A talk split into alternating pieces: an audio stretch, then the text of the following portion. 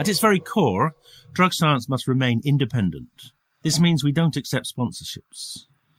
It's with the support of the drug science community we're able to do this and make the podcast in the first place.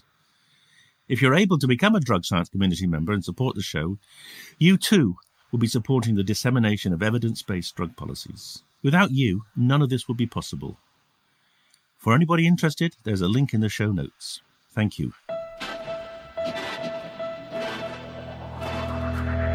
Hello and welcome to the Drug Science Podcast with me, David Nutt.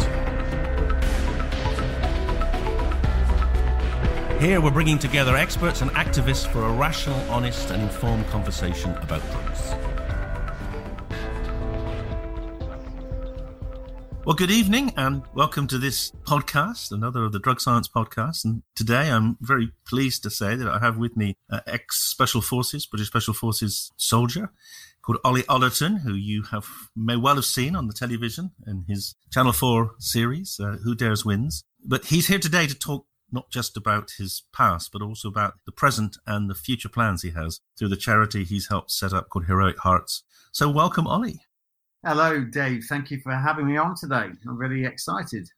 Well, I'm I'm looking forward because I think we've got a lot to talk about. So why don't why don't we start at the beginning? It's always good to go back to when you were before you were famous, before you were even in. You know, tell me about your past and how you got into the the life you got into. Christ, uh, how long have we got? Because that's that's. A, why did you join the army? No, that's no, a good place to start.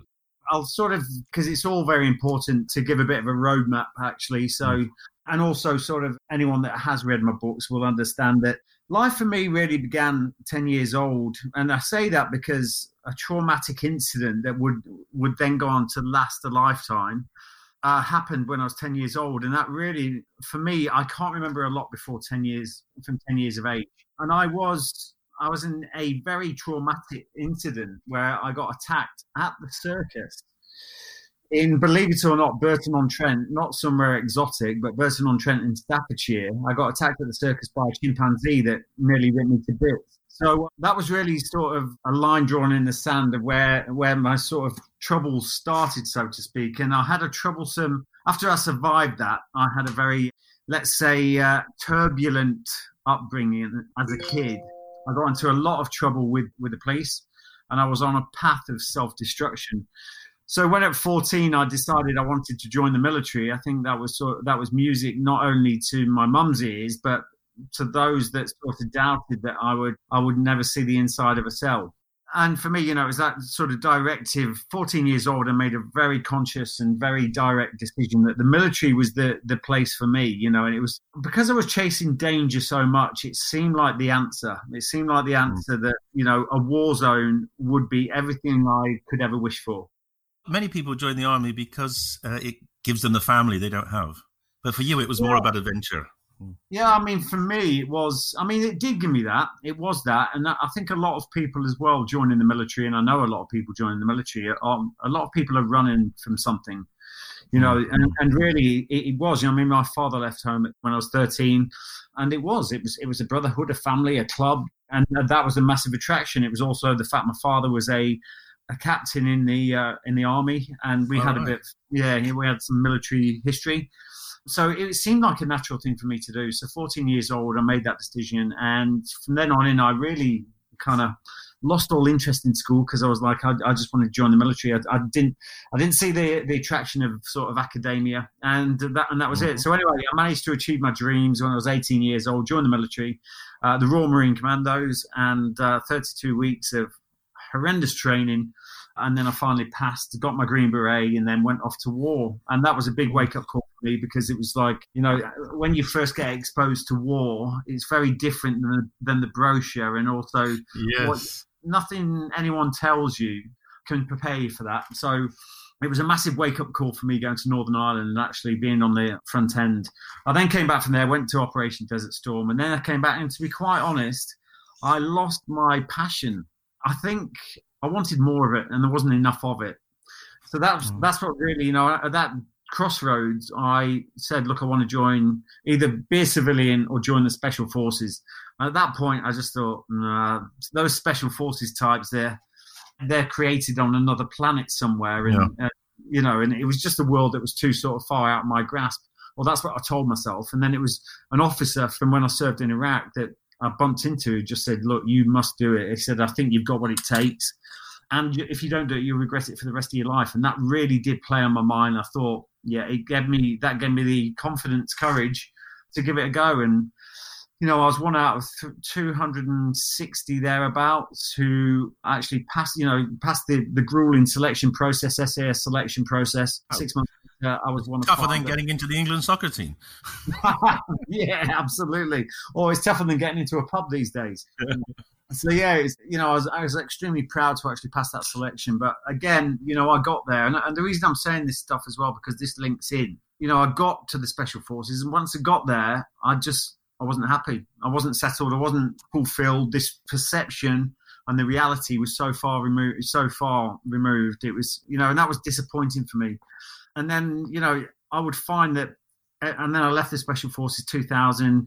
Said I'd never do anything military again. I wanted to carve my own path. I ended up back uh, in in a war zone in Iraq for six years. Probably the most traumatic and horrendous experience in my life when it comes to my mental health and I really started to suffer. You know, I was heavily abusing alcohol, Valium. So, but wait a second, you went back to Iraq, what, as a private contractor? Yeah, correct. I went back as a contractor. You know, I said I'd never go back, but then I earned more in one month as a contractor than I did in one year in the military. You know, so I call it fool's gold now, Dave, yeah. because it's like, you know, you go there because it's the money, it's just the money, but then you, you realize why you get paid that money. And then finally, that spat me out the back end around about 2006, 2007. Again, said I wasn't going to do anything military wise. And I was living in Australia at that time. I'd moved to Australia. And then something caught my attention, and that was kids being sold into slavery and prostitution over in Southeast Asia by their families, which was a, something I just could not comprehend. So I used my money from Iraq to fund operations in Southeast Asia, rescuing kids from the cartels had a four man mm-hmm. team. We did more than the Thai government had ever done in rescuing these kids. And then there was a backlash. The US State Department got into the Thai government. It was in the newspapers all over the world, and the Thai government denied all such knowledge of anything that happened in their country like that. And then there was a manhunt. We had to escape out of Thailand over, over the Burmese border back to Australia at that time. And then that's when the boiling pot, I call it that because it's you know, it's of my mental, you know, my, my, I, it's exploded. My mental health, you know, was, it was bad. It was bad at that stage and it was like a pressure cooker. So do you think your, all this activity was about avoiding confronting the boy, the, the boy? You were keeping the lid on the pot by distracting yourself by doing other things. Yeah, hundred percent, hundred percent. You know, one thing I learned about this, and I only, I only dealt. You know, I'm sure we'll get onto that, but I only dealt with the with the chimp incident a year ago, and up until that point, I think that's that's spot on. That Dave, you know, I was, you know, denying what was going on, trying trying to find all the, you know, I was bouncing all over the world, thinking these. I think I, I couldn't, you know, although I was doing this stuff, I could not find something that I could not feel balanced, settled, or anything, and yeah. I was bouncing one thing to the next. But I tell you now, actually, doing the operations in Southeast Asia, that was the first time I found something that really made me feel it, it, was the most humbling thing I've ever done. You know, to see those kids, and and that's that's really for me. It late, although it was horrendous how it fell apart. It was the first I then understood the power of helping other people, and that was phenomenal. That was that was mm-hmm. something I took away from that. But the fact it, it fell apart overnight was devastating for me because I just thought I've now found it. This is going to be me. I'm going to do this for the rest of my days, and I, I was so happy. And then all of a sudden, it fell apart. Did you get back to Australia? Yeah, mm. and and it was at that point I started and to have some suicidal thoughts and stuff. And I don't know if I'd have ever done anything, you know, gone that far. But the fact you're having that level of thoughts is is a concern. So that was the turning point for me. I knew I needed to make some serious changes. So you escape from Thailand across the border into Burma, Myanmar, and then you you get back to Australia, and then you start to kind of reevaluate what you're about. Is that right? Yeah, no, it was, it was at that point, you know, I was starting to again heavily abuse myself, you know, self-medicating and drink, drugs, all kinds of stuff, and it was this, it was this path of self-destruction. This, and, and then it was, it was really looking back, and I just thought I was caught in this repeat habit loop of uh, negative habits, And in my early 40s, and I started to think my life is going nowhere. It's, you know, and I just thought that, you know, having suicidal thoughts and stuff like that, and which, you know, I just knew I needed to turn my life around. Uh, and it's at that point I got a little bit of stability over in Australia.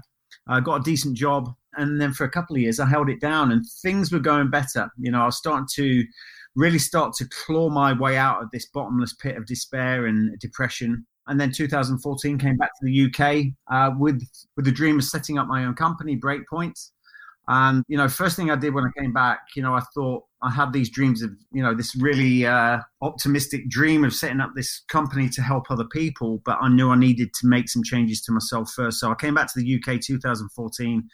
I actually put myself into self isolation, believe it or not, for three months. And through that three months, I really started to get rid of those, look at those negative things that were no longer serving me, you know, the drink, the drugs, all that kind of stuff. And at that point, it wasn't about stopping, it was trying to sort of reduce my intake. And that was really the road to, you know, that's where I started to carve a new path and, of, of positivity. And in that house, shortly after that, I then got approached to go on the TV show SAS Who Dares Wins. You know, I never set out to be an actor, never set out to be a celebrity, but it was an opportunity for me to get on TV and really uh, get some exposure for my business. And that was really the start. Now we're sort of in the back end of, we've done six years of that, six, seven years of, of the show, been all over the world with it, just started doing an, an SAS Australia version. I've written three books, and life has, has just been absolutely amazing. So you were quite fortunate then that they uh, Channel Four hunted you down. I mean, that was the, the real break for you. Yeah, no, it was, it was amazing. It was almost like a gift from the gods. I mean, I put myself into that house, that isolation. I had nothing really. All I had to go on was, you know, sort of visualization, goal setting, all that sort of stuff that really for me it was it was when I started to invest in myself the return on investment was massive and there was loads of things but really one you know when the show sort of the opportunity there for the show i was just I, I, sort of laughed at myself and went wow it was almost like a gift from the gods at that time. You know i was i was dreaming about how we could get exposure for the business and everything and that just landed on my lap. It was unbelievable. And how have uh, other veterans received or how do they appreciate how do they re- relate to you now you're uh, you're famous and they're not? Yeah, I mean, listen, the, the feedback in general has been really positive. I mean, it's we're such a you know the show has has been amazing. It's given us a real voice, and I feel we've got a duty of care to really inspire people, and it's doing exactly that you know, you will always get people that are jealous and they, you know, they, they don't approve, but that really comes down to jealousy. That's all, that's more to do with them than it is to do with us. But uh, in general, it's been accepted widely and it's been phenomenal. I mean, the show doesn't, you know, there's, we have to go through some strict sort of vetting before any of the shows or anything we do publicly to make sure that we do not disclose and we, we all signed disclosure agreements you know so we've got to keep that kind of stuff it has to be vetted, and we don't sell secrets or anything like that. So there's no such thing on the TV show. Right. But you also with several charities, don't you? You've working with Heroic Hearts, and you also, I think, have an interest in brain injury. So can you tell us about this? Yeah, I mean, I've listen. I, I am a great supporter of charities. I mean, initially, I have obviously a fondness to support military charities, but it's not just um, aimed yeah. solely at military. You know, it's people in general. I mean, everything we do as a company, my company Breakpoint, and I've got a couple of other companies as well. Everything is aimed at helping other people. Just really, not just people that have gone through a traumatic event, but people that are just don't really understand their full potential and are living in a state of depression. But I definitely, you know, the Heroic mm. Hearts mm. project has been amazing. It was. It, I bumped into those guys on social media. And First of all, it was mm-hmm. the parts in the US. And at that time, I was starting to investigate the benefits of psychedelic drugs for treatment of PTSD. So as I started looking, all of a sudden I bumped into, as like I say on social media, I bumped into Heroic Hearts project in the US, yeah. and I ended up meeting up with one of the organizers or, or the guy that runs it called Jesse. I met up with Jesse in London. He was over here for a visit. And um, he invited me to go to an ayahuasca retreat in Costa Rica. And this was in the back end of 2019. and that was a phenomenal. Right. I got the opportunity to actually join a load of veterans from all over the world, and all a lot of these guys, you know, suffering with quite bad, you know, very some with very bad PTSD. But that was a phenomenal experience, and really, like I said, I'd never dealt with my trauma until that moment. Oh, I see. So for you, the PTSD wasn't from the military; it was from the uh, circus attack. Well, the thing is, listen, I can't. I think a lot of the times everyone's looking for a reason and a cause, and I think mm-hmm. the longer you have to try and pinpoint the specific event, the specific traumatic event, I think the more you do that, the more you're living with the problem in the problem. You're just recirculating the problem. And really, for me, That's I true. know that childhood trauma is is one of the worst because we're absolutely you know when it comes to learning all that kind of stuff we are absolute sponges at that young age aren't we and anyone that goes yeah. through childhood trauma you know one thing i learned from that experience is the fact that when we go through a traumatic event i think it's i feel it's a self-preservation system that we immediately lock away the the really emotional trauma and that's almost like a mm. self-protection mm. system for us to get through the short term and that's really how i see that yeah. event affecting me as as a child it was never dealt with you know what i mean it was immediately you know my self-preservation system my survival system whatever you want to call it it locked away that intimate trauma but it doesn't mean that you can lock it away and forget it. It still needs to be dealt with, and I never dealt with that. And that, and hindsight's a wonderful thing. It never won any wars, but it's great to reflect that I then saw how that traumatic event had really affected, changed the journey of my life, and how it was really pushing me into some very unfavorable situations and really giving me an unhealthy balance for life. Because of the seeking adventure and, and the seeking of distraction. Yeah, but it's more. I was I was almost chasing death, Dave. I saw it as that. It was almost chasing yeah, the extreme circumstances, mm. and I had this unhealthy appetite for war. And it was almost like you know, even when I went to Iraq as a contractor, I mean, I just didn't. I was living day by day because I didn't have any. I really sort of didn't think I'd live past the next day, and I was living every day like it was its last. Yeah. And I was on, on this path of real self destruction. And that I see as starting off with the chimp. I'm not saying, look, the military did have, I believe, some effect, but mm. I think it just it just went into the pressure cooker of, of issues. And then when coming out the back end of the military, the whole transition into military into civilian life, you know, they train special forces soldiers to actually be to operate in chaos. And you know, that's when you actually get mm flow. You know, the normal everyday living is not something. It, it's harder to deal with that than it is chaos. So when you come out the back end of the military, you know, you're you find yourself in a very unfamiliar world, and that transition is horrendous for for people that you know, not for everyone, not for everyone, but for for some, it's horrendous, and certainly for me. What proportion of people coming out of special forces would be like you? Would actually find that the real world is, or the normal world is actually more difficult to live in?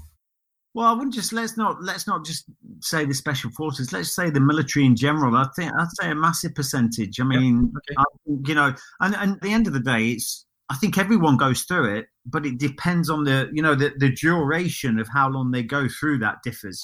I think that's the difference because yeah, everyone comes I out. Yeah. yeah. So for me, I mean, it was a ten year old ten year journey but I, I, believe that everyone will go goes through that experience of just that transition to life. And I think you you know you really have to have a well laid out plan when you leave the military, a really well laid out plan. And if you don't, and I didn't particularly, I just thought you know I've been the top of my game in the military. I'll just do exactly the same in civilian street, and it it doesn't work like that. You know, it really doesn't work like that. So for me, the journey went on and on, and I was subduing the reality of who I was or the reality of my situation with um, substance abuse. Hi, it's David Nutt here again. I want to take a moment to thank all of the drug science community members. In a world of paid sponsorships, political and commercial interference, drug science is and always will be independent. If you value the show as an educational resource and want to help keep us going, you can do so at drugscience.org.uk. Without our community, the dissemination of unbiased information would not be possible. By becoming a drug science community member, you help to create a world where drug control is rational and evidence based, where drug use is better informed and drug users are understood. where drugs are used to heal, not harm. Furthermore, by becoming a premium community member, you will receive a signed copy of my autobiography, access to exclusive events.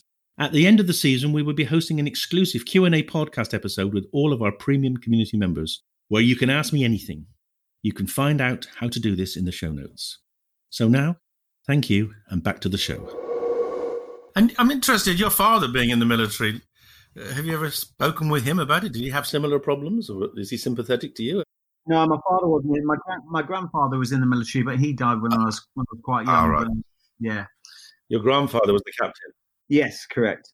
I never spoke to him about the military. He never talked about the military, and I just don't think it was one of those things as a young boy that I, you know, and also the the fact that my grandfather wasn't, you know, just didn't sit there and open up about it. That's one thing that has changed in the military now. People are much more comfortable and interested in sharing, aren't they? Because uh, previously it was all about just, as you say, say nothing for the rest of your life and not not distress yeah. other people. But at least now people in the military are beginning to talk more about the negativity of it.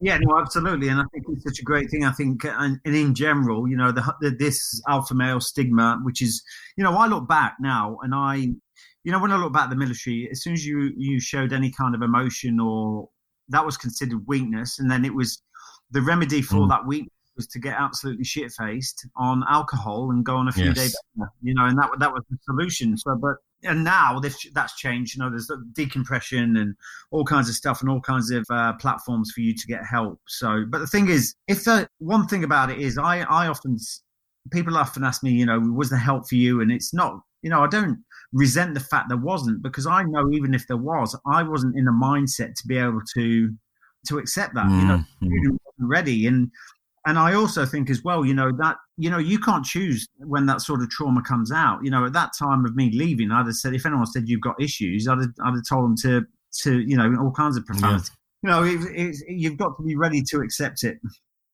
But you you got insight, then you worked on your insights, and you worked on your behavioural change. Was there a sort of moment when you got that insight? Well, for me, it was you know it was, it was that turning point when I came back from Southeast Asia, landed in Australia, yeah. and then I just understood that you know it's really it, it was a point where I, I looked and I was bouncing all over the world looking for this external fix that was going to make me happy, and then it was a realization that happiness is not out there. It starts within. You know, you've got to be happy on the inside before your external world is yeah. a reflection of that. You know, but the thing is, you you, you find happiness in in going out, you know, having a few drinks and taking drugs or whatever it is.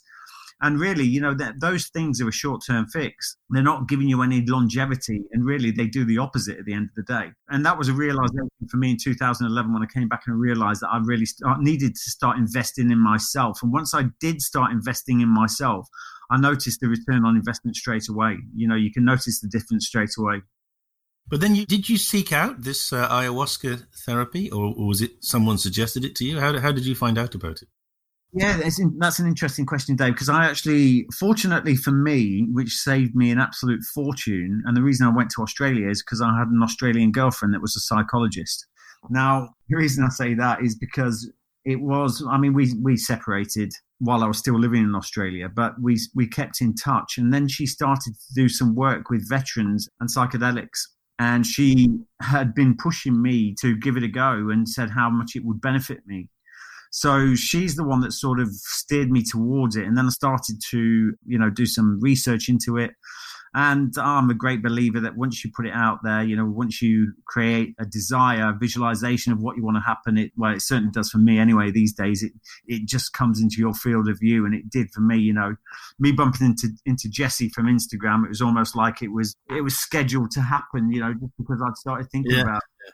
Yeah, and I, am particularly interested in, and I, have seen the film uh, Shock and Awe, and I think Jesse's in it, and it's yeah. interesting for me as a as a you know a standard NHS uh, psychiatrist. Uh, you know, we most of what I do is talking to individual people. Uh, all the treatments we've done in in our clinic in terms of psychedelic therapy research has always been, you know, basically one to one. Whereas I'm interested in this fact that the military getting groups of people with similar backgrounds, soldiers together, it seems to be a very powerful way of actually administering this kind of therapy. And also, it might even be better than having just solitary sessions. I mean, do you have any thoughts on that? Oh, I have loads of thoughts on that, Dave. Absolutely uh, support that theory 100%. When I went to, you know, that's from experience. I, would sat there with veterans from all over the world in Costa Rica, a place called Soltara, which is an amazing place. And, you know, I spent nine days with them and, you know, hearing some of their stories and hearing some of their stories, you know, they've, these guys had been through the ringer. They'd all had their separate journeys and then once we started doing the treatments, we had a, I think we had four separate treatments. And after we sat there and at, at the end of that, um, those four four ceremonies, comments from us all was the fact that you know it was almost like having two years of standard therapy in one session. You know, it was just phenomenal the the kind of breakthroughs, and certainly for me as well. You know, mm. I speak from experience of myself there. I mean, I didn't go there thinking I need to deal with this the chimp. You know, right. I went there, took, took the medicine, and then did the went through the ceremony. It doesn't go to where you uh, want it; it goes to where you need it. And for me, uh, you know, this goes back to what, what I said to you before about people are always trying to pinpoint, you know, find the trauma, put a label on it, trying to actually say, you know, this was the event. You don't know, you know, and, and you can't pinpoint it, and that's the beauty of the medicine because it finds it for you, with it, without you having to force it. Yeah. Yes. Well, of course, many people from with your kind of experiences, they their brain has become very efficient at suppressing the memory. Yeah. Yeah. But I think in this, you know, in our societies as well, I just I just feel that there's a lot of potential we have that's been suppressed for hundreds of years, maybe thousands of years. You know, I just know that these psychedelics are really unleashing the full potential of us being able to not only see you know, being able to map out our future, but also unravel the past. Yes, I mean, reflecting on this interesting, there's a sort of parallel in my mind between war and psychedelics in the sense that I don't know what you think, but certainly a lot of what you did in war was politically driven and it probably didn't do a lot of good. And, and no. a lot of what happened with psychedelics was politically driven and actually did a lot of harm because the banning of psychedelics was was a political decision. It wasn't a, yeah. in any sense a medical or a, a health one. Yeah, a lot yeah. of people have been denied. No, I, I, just you probably won't want to put this in, but I just I just believe that once the pharmaceutical companies got involved and there was there was money to be made, I think to me it's almost like they're more more or less maintaining disease because it's a business as opposed to resolving it yeah, the, the, pharmaceuticals has been a very big business. I mean, it, it has its good points. I mean, it, yeah. it has. Uh, they have got the infrastructure. At least, you know, hopefully, we'll have the, the COVID vaccine will work. But they've also the industry has also been hamstrung by the illegal status of these drugs we want to work with, and yeah, and it basically many shareholders in big companies won't allow them to invest in something that's illegal you know, I've seen this in other areas of uh, medicine as well. You know, once things are illegal, companies, investors are scared away, and that means that nothing happens. And this, this 50 years since these drugs were really banned, it's, it's been a horrific denial of, mm. uh, of, of what could be hugely important therapies. So, how are we going to change this? Are you, I mean, are you helping us in the campaign? Yeah, I, I want to do whatever I can to help because at the end of the day, I mean, I, I, feel that again, like I said before, Dave, you know, we've got a duty of care to really to help other people, and and for me, it's about if there's, and I said this when I came back from Costa Rica, you know, if there is alternative therapies that are having groundbreaking results, then people need to know about it. People need to know that there's other options. And some people just won't accept it because the thing, you know, just as you talked about there before, that, you know, the reputation that once you mention the word drugs, due to the mm. sort of you know mainstream media, due to the misinformation, and, and people aren't prepared to educate themselves on on the history and the you know the the origin of, of such drugs. You know they've been abused, and you know people come up with you know straight away they come up with an opinion just on that word alone.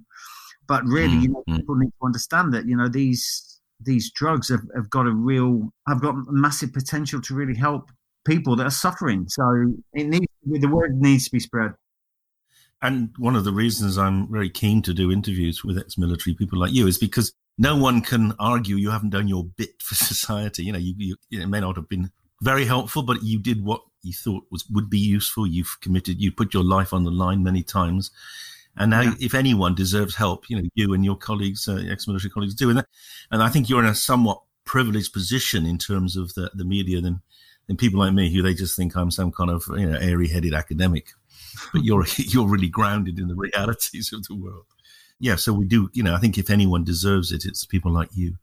But then on top of that, you've got this other problem which we haven't actually discussed on this program before. So I'm going to take you through that now, which is this traumatic brain injury. And the, I presume we're looking at the, in your terms, it's about explosive devices and shock injuries. Is that mm. something that you know you're working on?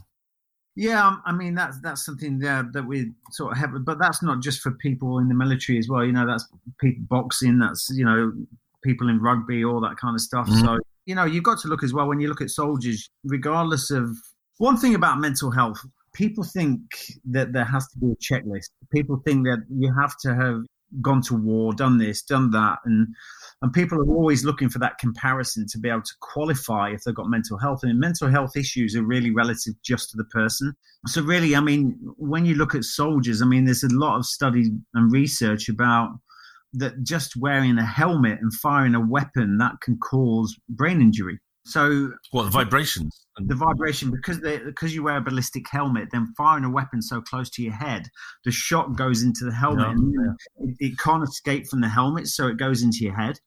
It's sort of your oh, brain oh, absorbs it before the helmet ex, sort of allows it to go out. So just simply by fire, you know, you don't even have you, you just have to go to a firing range and training, and you've you've already started that journey of, of brain injury. So it is very interesting, but it's a very interesting topic, and, and certainly I think there's a lot of uh, research that needs to be done on how that how you can really uh, help people with brain injury.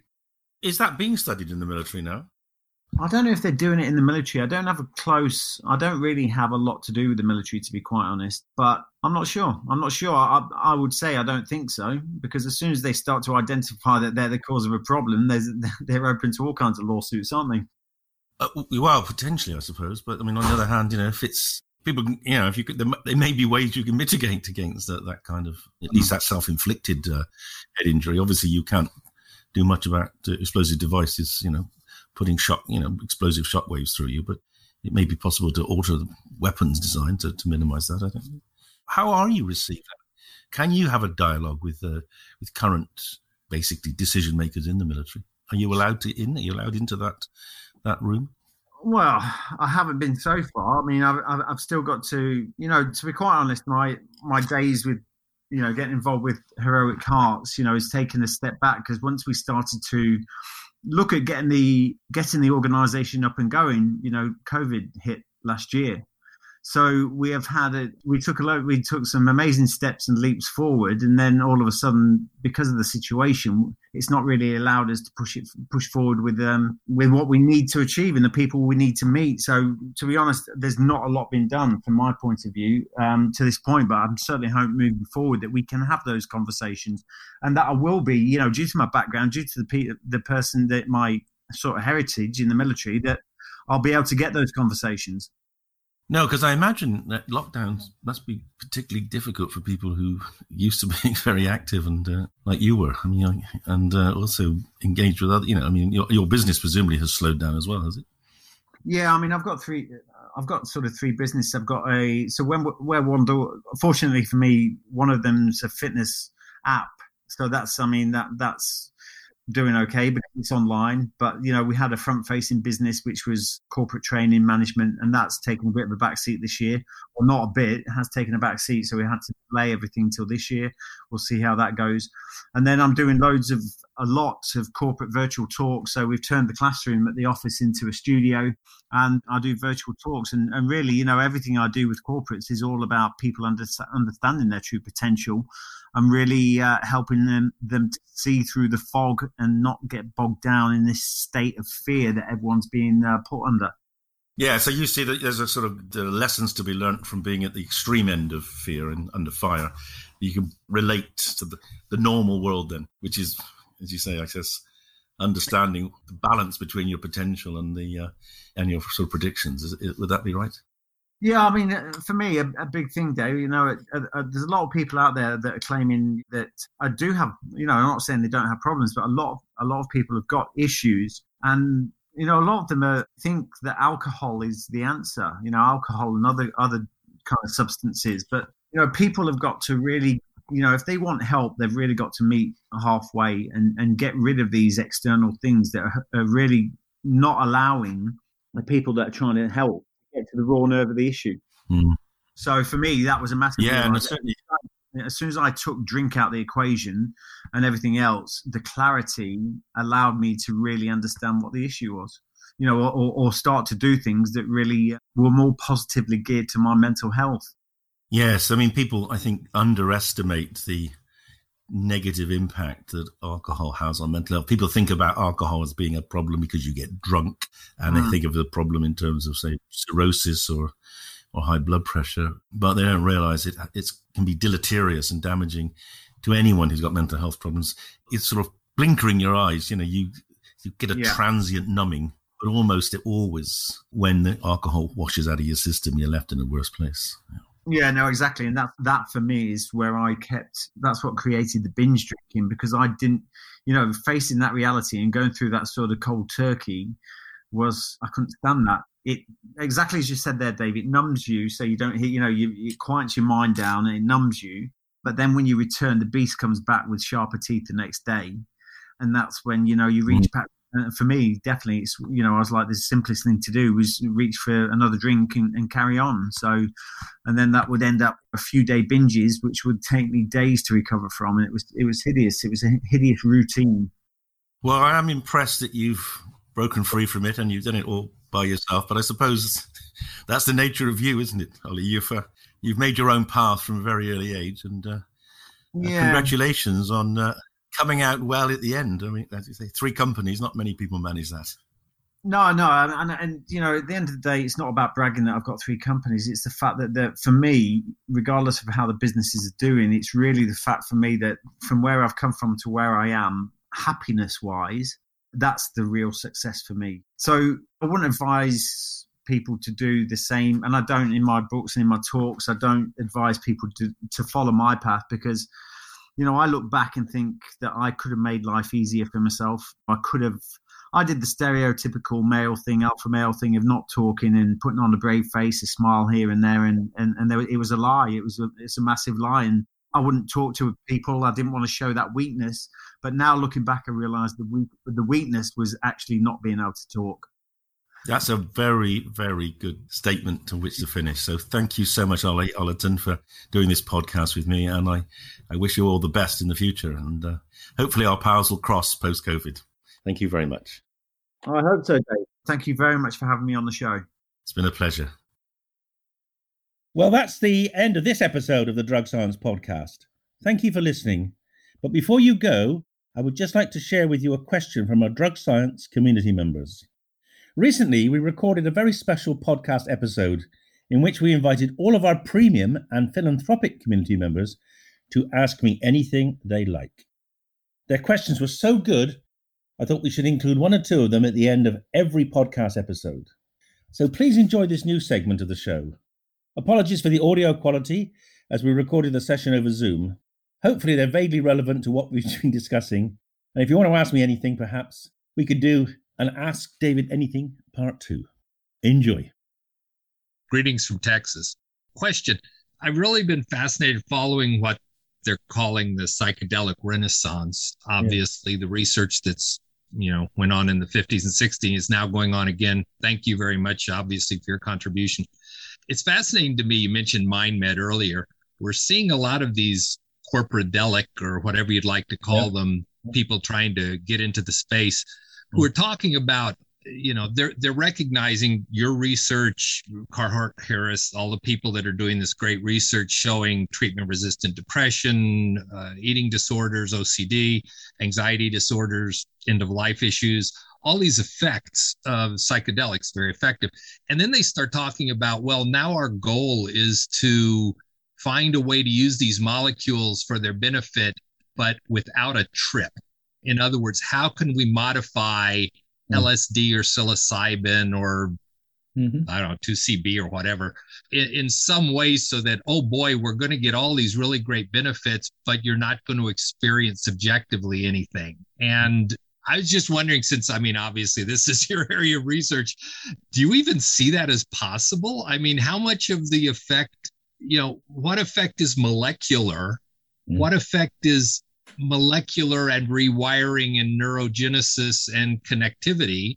And what effect is subjective experience that breaks patterns, results in enlightenment? When we see these studies, that indicate the you know kind of the mystic experience seems to be an indicator of the degree of response to some of these things anyway long question sorry I'm very no, interested in what, very interested question. in what your thoughts are yeah so I kind of just smile ruefully when people say we're going to get the big main effect without the psychedelic trip, and I smile for two reasons. The first is it's it's kind of pretty implausible because usually the, the data comes from a mouse, and or a rat. And you think, you know, I don't think depression in a rat is probably it's, it's, it's quite likely they don't have the same thinking processes as humans.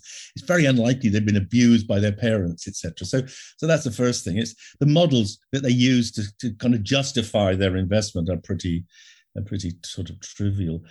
But then uh, then I think, well, why why why are they caring about this? And of course, they're caring about it because of the controls, because of the you know these are scheduled drugs and and these drugs are scheduled drugs because they cause trips. I mean, they're not harmful in any other way. And it's the trips that change the way people think. And, you know, let's remember, you know, the reason the US banned LSD and then all sucked in most of the other psychedelics behind LSD in, the, in 1967 was because of the Vietnam War. And, and, and, and LSD was seen as part of the counterculture and the, and the, the anti-war movement, you know, and you know, I don't know if it did much to support the anti-war movement, but it was definitely on the right side for the war, as you know. So companies are thinking, well, it would be a lot easier to research these drugs. It's infinitely easier to research a drug that isn't controlled, and these drugs they think wouldn't be controlled. Now, my view is really the, you know, as I've intimated, the opposite. I, I think that best, the maximal benefit you're going to get is a mixture of the psychedelic experience breaking down your resistances, disrupting your thinking processes, allowing you to see the reasons for your depression and in our studies, it's often people do discover something that's been repressed. And also, very importantly, coming up with ways of reframing that, accepting it, or even looking for other solutions to the problems. So that those come out of the trip. But below that, there probably is a, la- a layer of some kind of neuroplasticity which facilitates you developing a better mindset. Now, that plasticity may occur at non psychedelic doses. So there might be some benefit for subpsychedelic doses. I'd be surprised if there's any benefit from microdoses, but there could be. But it, to my mind, you know, the, the, the solution to the problem of regulation is to change the regulations rather than try to change the molecules.